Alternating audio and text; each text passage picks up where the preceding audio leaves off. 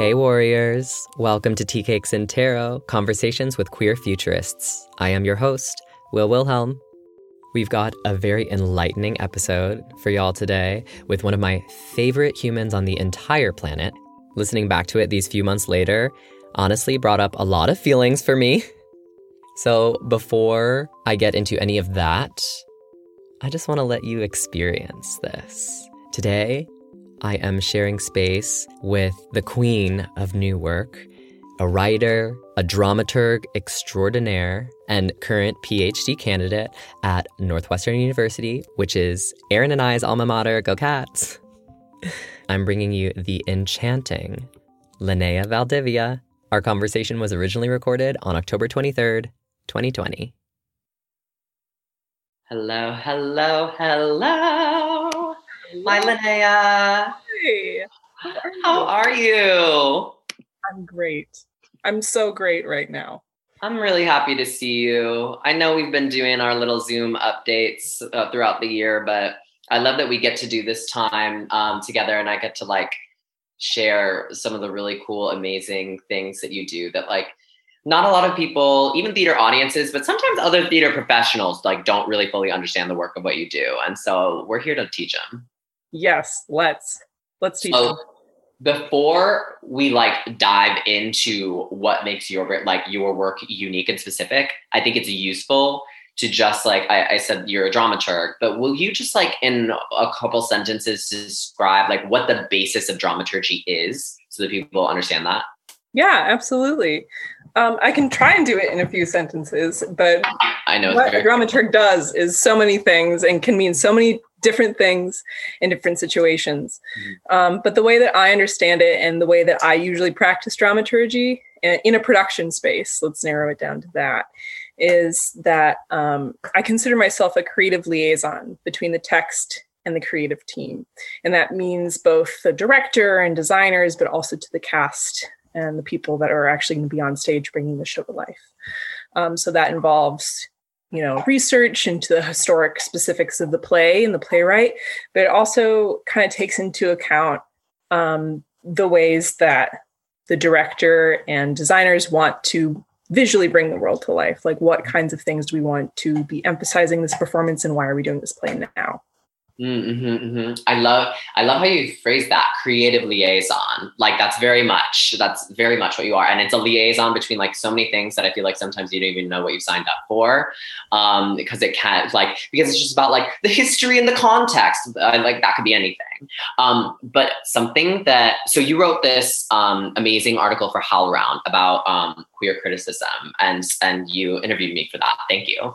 Um, and something that i'm really uh, this is a selfish question i'm like i'm i'm coming up against this in my own art and i'm like i hope linnea has the answer for me um, as the creative liaison I hope I do too. what, what you do like especially when okay so especially when we're talking about like queer people or queer history or queer stories or queer moments like you know um, you you have to like give people the knowledge and the education um, and the context for them to be able to like make smart artistic choices about that. And you know i hate i personally hate to see uh, straight people tell queer stories i don't know i don't necessarily love it uh, when a straight actor is is playing a, a queer character. That's not my favorite thing to see. But when there are queer stories or queer characters there are at least you know there's a straight designer or director like the or stage manager. There, there are straight people in the room. Mhm. um and so you have to sort of get them like on the page. Everyone has to understand all of the same things. I love that you wrote that about queer theater criticism because i feel like critics whether or not they're creative critics are the liaison from the theater to the public. And so when it comes to like your work or like what like what you wrote in that article about like what criticism needs to be doing for the public i'm at this point right now where i'm like do i even bother explaining what i'm doing so that straight people understand it? Because you know critics are overwhelmingly white overwhelmingly cis overwhelmingly straight. So like there's you know they're they're coming they're coming at a lot of things with a narrow um understanding or a narrow scope or just a narrow life experience. And so it's hard because i'm like my job if you're the liaison my work is getting translated through a, a likely a straight white male lens and should i even be trying to take that into account into account? Or do i just say like absolutely fuck it. I don't care if you get it or not. It's not for you anyway. Yeah i mean that's a that's a really great reaction um because i mean it's so exhausting to feel like you constantly have to be explaining yourself and translating your art, not only making it for yourself and making the point that you want to make, but then saying, okay, now I have to take this extra step so that Judy will understand or, you know, or whoever. Um, and um, not just continue to plug my article, um, but part of what I was writing about was saying that, like, you know, critics, I think, um, I think somewhat unfairly, I'll go ahead and say that, somewhat unfairly are seen as um, being kind of against the theater or, or working against the artist.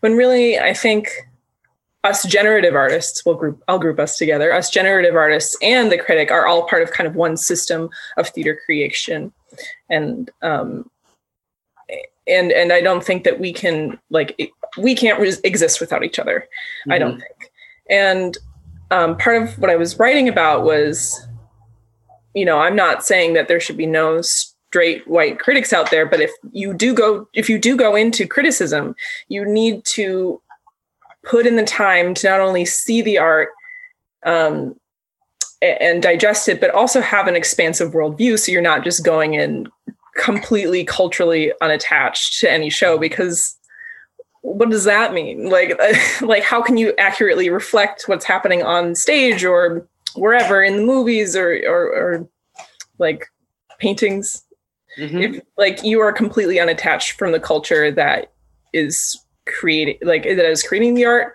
or it, you know is making the art for if that makes sense yeah and i just like i wonder like how you sort of like hold the duality of those things and like I don't know. I, I don't feel like that there's nec- always like um, active resistance to that idea, but there's so much like like negligence to everything that you just said. Like people don't hold what you just what you just said within with like great and um, the great amount of importance that it deserves, that it needs. Mm-hmm. Yeah, I definitely agree, and that's kind of that's. I mean, I think that's the tricky part of it. Is like there's no easy answer to it because I think if you ask any critic they're going to say oh yes well i'm you know i'm doing my part to like educate myself or whatever be immersed in the culture that i'm writing about but there are always going to be blind spots and there's always going to be like gaps in that understanding and um, i think for those of us that are now we're getting kind of meta but for those of us that are reading the criticism like there has to be like it's it's really tricky to understand like to to think about okay is this critic saying like there's something um like there's something missing from this piece? Or is this critic just unaware of this community issue or or what have you? Yeah. um, it's very tricky. Yeah it's and i feel like a, some people do it well or some people do it well sometimes and some people do it well often um, but then a lot of people just don't um, to that something i'm curious about um, a different thing um, is you and I have like we've read a lot of plays together. Mm-hmm. Um, and we've read plays that are adaptations, we've read plays that are historical, we've read like all sorts of things. And so I'm curious, like as a dramaturg, um, I'm curious what you do um, to sort of marry, especially when we're when we're like we're adapting an existing work, when, a classic, an old work, let's say, when you're taking a classic and you're putting it in the in the moment, and to me that is already um, like I think of queering not only as like you know gender identity and sexuality and all that kind of stuff. Queering to me is like reinterpreting, reimagining, taking what was there and making it mean something new. That's what queerness as like the verb is to me. Like mm-hmm. Um, and so I'm interested how you take um, take classic stories, make them for the now, and and like queer them in the way that only you can. That's a really great question.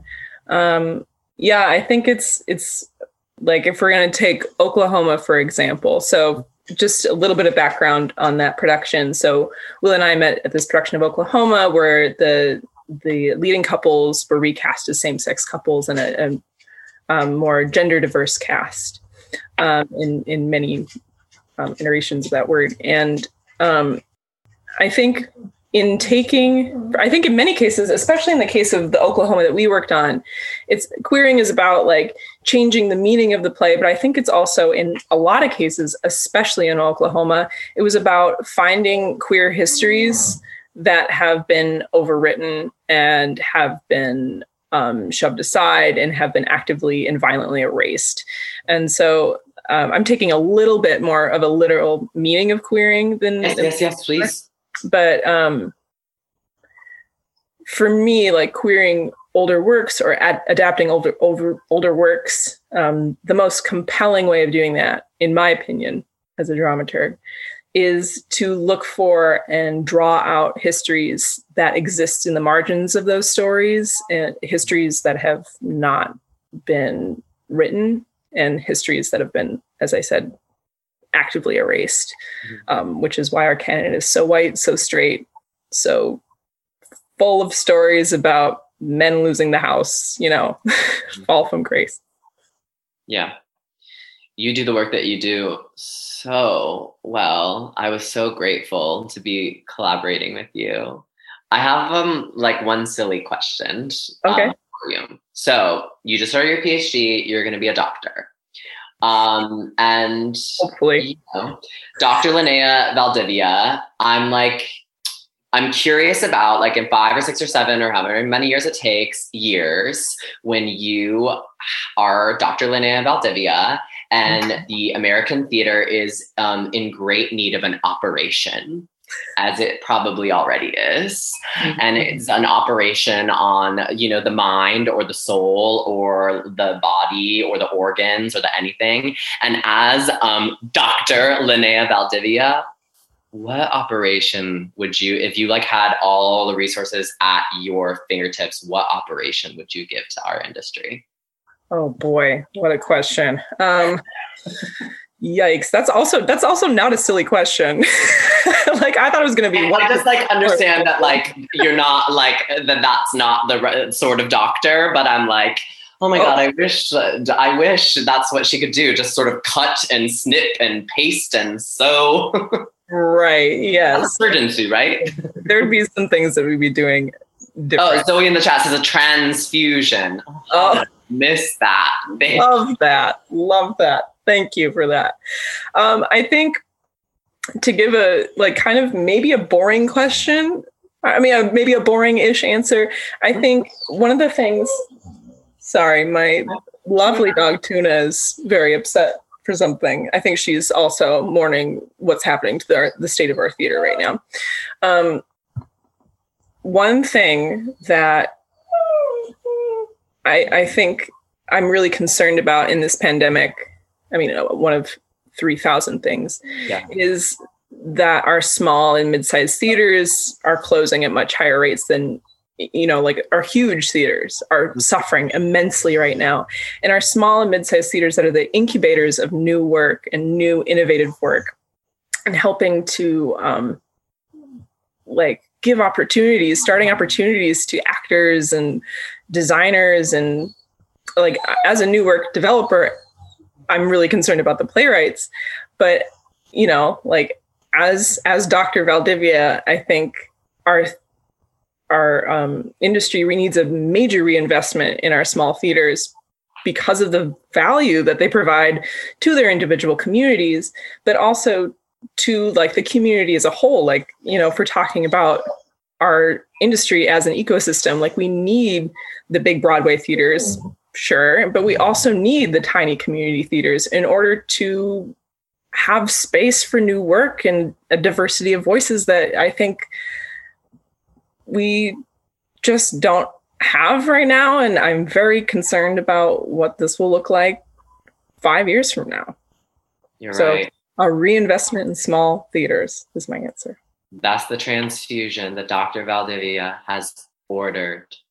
Mm-hmm. Take your prescription to the Walgreens and that's that on that. I love you. Can I give you a little reading? I would love that. Yay, let's do it. Um, so babe, Mm-hmm. um, I'm shuffling these uh these cards and I would love to hear from you like anything that's going on in your mind that you want a little more clarity about. Any question, any curiosity, anything along those lines. Yeah, I think so. There's a lot happening right now in my life and in the world. And, you know, my little family is, you know, going through like a bunch of transitions, and I've just started school, and um, there's some big thing happening on November 3rd. And I think what I want to ask is how can I best um, like meet the demands that are being set for me right now like what um Yeah. like how do i best meet you know the challenges that are upcoming for me Yes, that's a great question. Okay, I've been shuffling these and I'm just going to keep cutting this deck on camera so you can see it.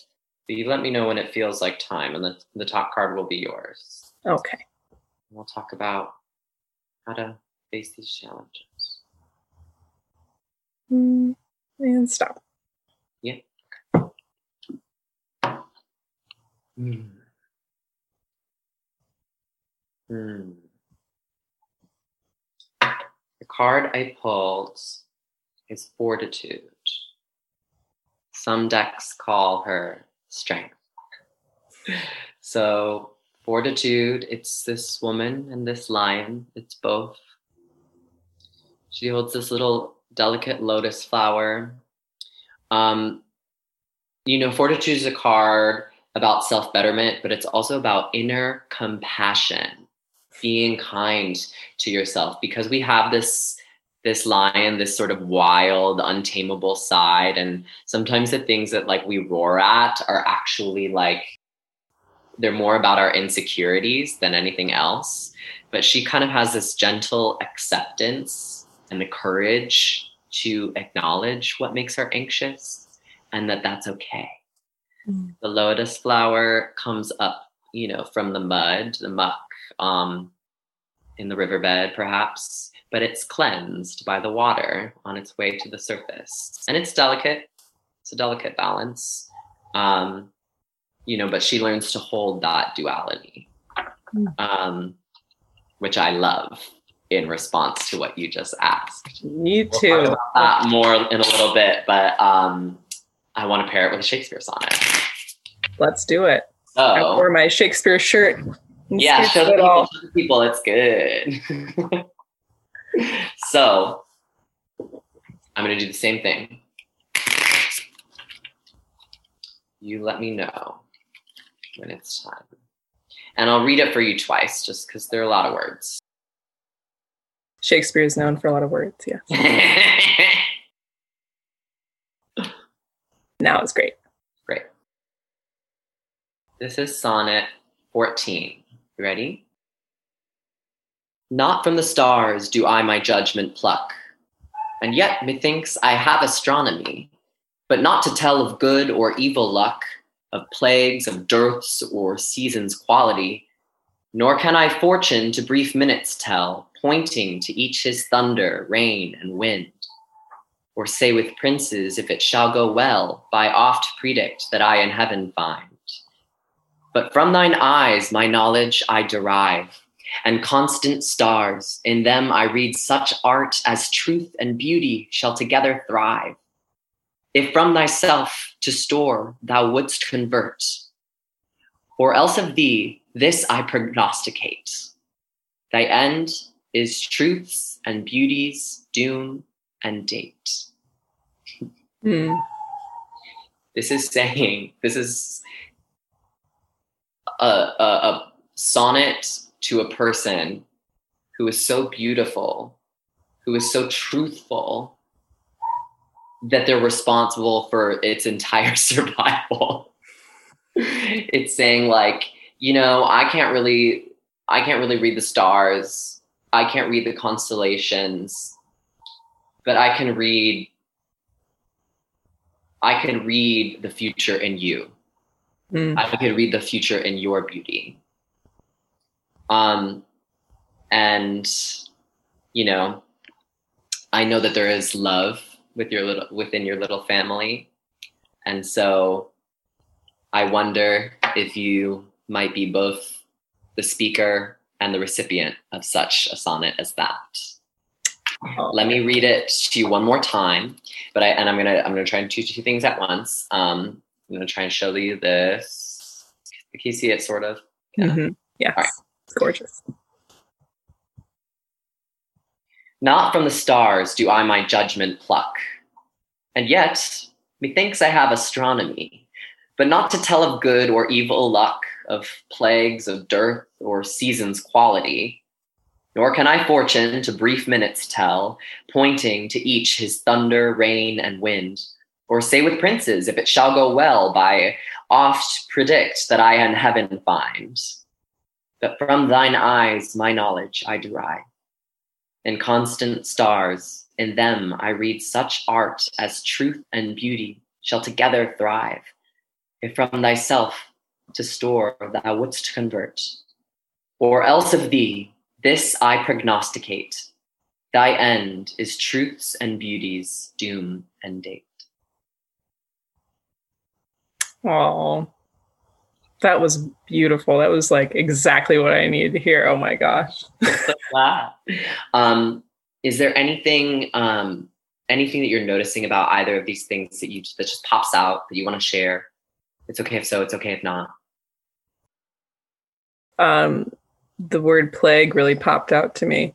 Say that. I mean, just on a very face value reading of that. And I think it's really beautiful.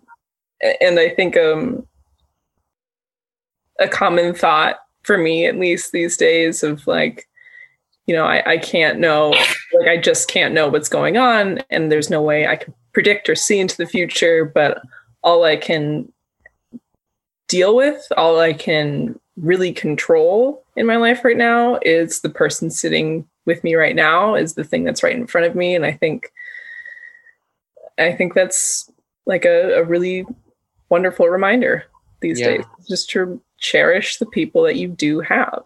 Yeah.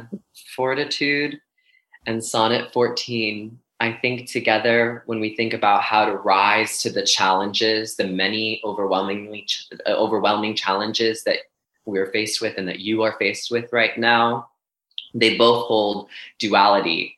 Um, but what truth and beauty, what beauty and truth there is to your inner compassion, to acknowledging the many things that would cause you anxiety right now. How could you not acknowledge them? they would eat you alive. And there are many answers that we wish we could have. There are many dates and you know we we you know we wish we could read the stars to have a little more information. I'm always like if only i had an end date then i i'd be okay then i you know I, yeah. but we mm-hmm. don't is is the fact we you we can't we can't predict the future but we can see into ourselves and see into each other and see that there is a simple, quiet, delicate beauty and strength in that togetherness and that kindness to each other and to yourself. Mm. Beautifully said. Yes. You. Yes, yes, yes to all that. I love you so much. This time always zooms by. Ha, get it? Sorry, that was terrible. um, they keep coming. um, it really does go by so quickly, though, and um, it's already our time. But I just want to say one more enormous thank you to you, Linnea. I love you so much, and I hope to talk to you very soon. It was, this was a pleasure. Thank you so much for having me on, Will.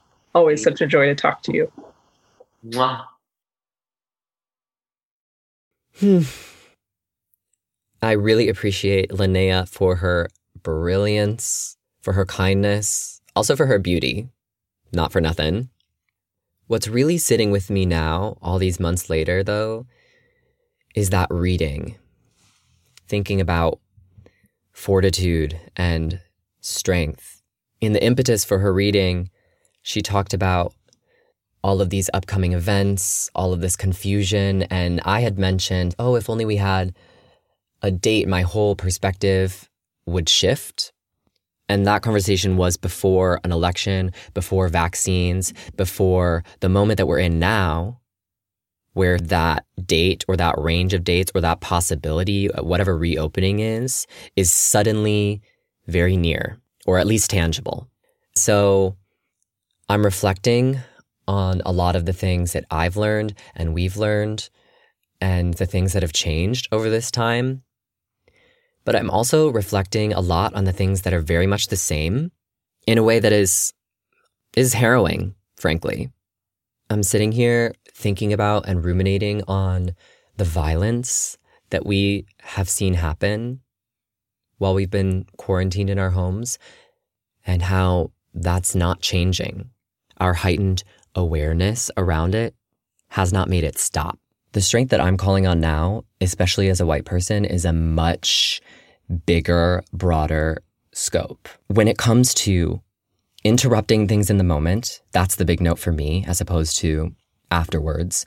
When it comes to using your fortitude and your strength on behalf of something that's bigger than yourself. Of course, I want you to be like gentle with yourself and compassionate, but we are approaching I say approaching as if we haven't been living in this constant place of fear and neglect and harm and danger for so many people.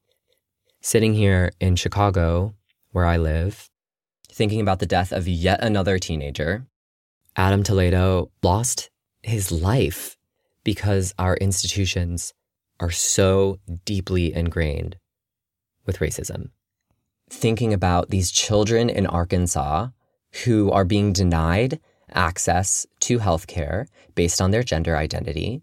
I really believe that the only thing that you can't get back in this world is time. To take away the life of a teenager, to take away the ability of a teenager to make decisions for their own well being, for their own health, it's the most excruciating thing I can imagine right now. We think about these stories in the abstract and, you know, as individuals, it's not an individualized thing. When you look at the population of trans women of color in this country, over 40% of them are living with HIV and AIDS. That is an astronomically higher percentage than many other at risk populations. Two thirds of the trans women of color in this country are living at or below the poverty line. And if you think that's coincidental, if you don't understand that that is a system of oppression working against people based on the identities that they hold, based on the social positions that they are born into, that doesn't just happen on accident. We live in a country that made that so. The way that that permeates and affects so much of our daily lives because so many of our institutions, it feels like all of them are predominantly white institutions. That affects all of us and our psyche and our behavior for all of our reading and reflection. I don't I don't know if we understand the half of it, to be honest. Sitting here on the floor of my apartment as a white person, I am asking myself and I'm also asking you, especially fellow white people, what are we doing to actively make this world safer? This world is very dangerous for a lot of people. How are we going to make that change? How are we going to do more than a performative conversation about values? And how are we actually going to make safety in our buildings, in our organizations, and on our streets? How are we going to interrupt things in the moment that they happen, not afterwards. Because afterwards, it's too late. It's too late. It's already been done. When something shitty or microaggressive is said, interrupting it in that moment is one thing, but also please recognize that your ability to make that snap decision and react immediately in favor of protecting those who need protection, that is the same snap decision that people with guns make about other people's lives. So, I am imploring you and I to start getting very comfortable interrupting now. Get comfortable with how uncomfortable that makes you. Because time is being lost, lives are being lost, and we have a personal responsibility to make things different.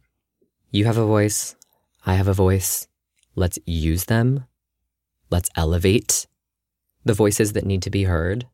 I really do think there is power in our individual and collective voices. A lot of times when we talk about all of the things that are wrong with our world and our economy and our environment and our globe and governments, it's really easy to be like, this is all at the hands of corporations and all of these like enormous entities. And yes, they play a huge part in it. But I really do at my core believe that individual action and individual change makes a difference. So why don't we all stop trying to place the blame in other places, myself included, and take the responsibility on ourselves? That does bring me back to the other part of that reading, which was Sonnet 14. I don't know what the future holds. I'm frankly quite nervous about it. I want to be optimistic. I will say the thing that makes me optimistic and hopeful when I need it are people not groups of people, a list of individual people who I know have the power within them to lead with love and to lead us into a different life experience. So I'm asking you to do what you can to be one of those people too. Someone needs you. It is time to muster the fortitude and the strength. So, what are you and I going to do about it? Babes, fortitude. Okay. I want to send some more beautiful love and support and thanks to our guest, Linnea Valdivia. She is still in grad school, still pursuing becoming that doctor. She's been contributing some really wonderful pieces for American Theater Magazine, and so I encourage you to check those out. She's also continuing to be a champion of new work that she always is currently for Fault Line Theater's Irons in the Fire Festival. I can't wait to see what comes out of that. Thank you for being here and going on this journey. I think it's important to reflect in that way and see how things like the tarot, things like poetry, change meaning over time. Let's continue to reflect and to grow and to better ourselves, because, babe, the work is not done. Thank you to our incredibly talented team that creates Tea Cakes and Tarot Conversations with Queer Futurists.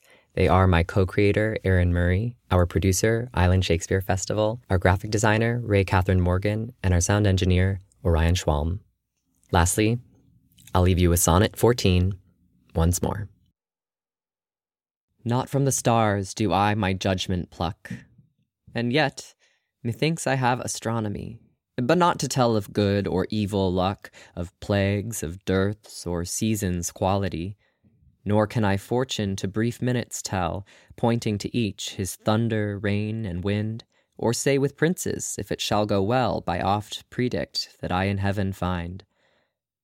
But from thine eyes my knowledge I derive, and constant stars, in them I read such art as truth and beauty shall together thrive if from thyself to store thou wouldst convert. Or else of thee this I prognosticate thy end is truth's and beauty's doom and date. Okay, y'all, stay strong. Please, please, please speak up and protect each other.